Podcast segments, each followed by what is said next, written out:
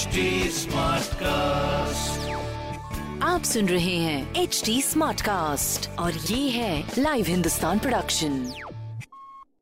इस हफ्ते खेल की दुनिया में क्या रहा खास, किसने लपका कैच या किसने जीता मैच। क्रिकेट, फुटबॉल, हॉकी और टेनिस की खबरों के अलावा भी होगा बहुत कुछ मेरे नए पॉडकास्ट खेल खेल में।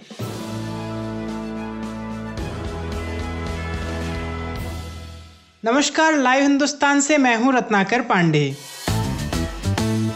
मध्य प्रदेश क्रिकेट संघ के आजीवन सदस्य संजीव गुप्ता ने बी सी सी आई से विराट कोहली की एक शिकायत की है। उनका आरोप है कि विराट एक साथ दो पदों पर हैं। वे टीम इंडिया के कप्तान होने के साथ ही एक स्पोर्ट्स मार्केटिंग कंपनी के डायरेक्टर भी हैं। संजीव का कहना है कि विराट ने बी सी सी आई के नियमों का उल्लंघन किया है।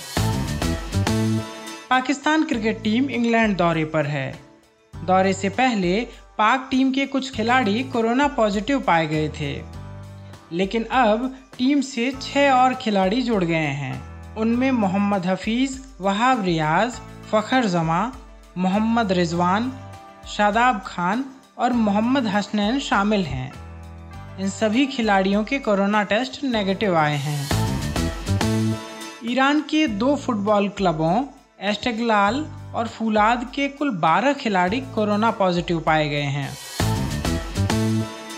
भारतीय टेनिस खिलाड़ी सुमित नागल ने कोविड उन्नीस के दौरान अंतर्राष्ट्रीय टूर्नामेंट जीता है।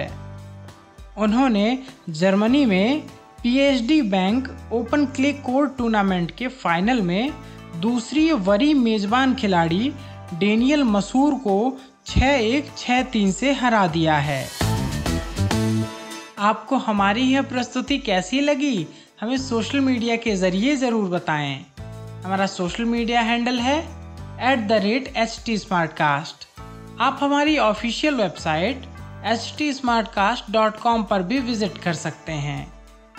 आज के लिए बस इतना ही। मुझे यानी रत्नाकर को दीजिए इजाज़त। नमस्कार।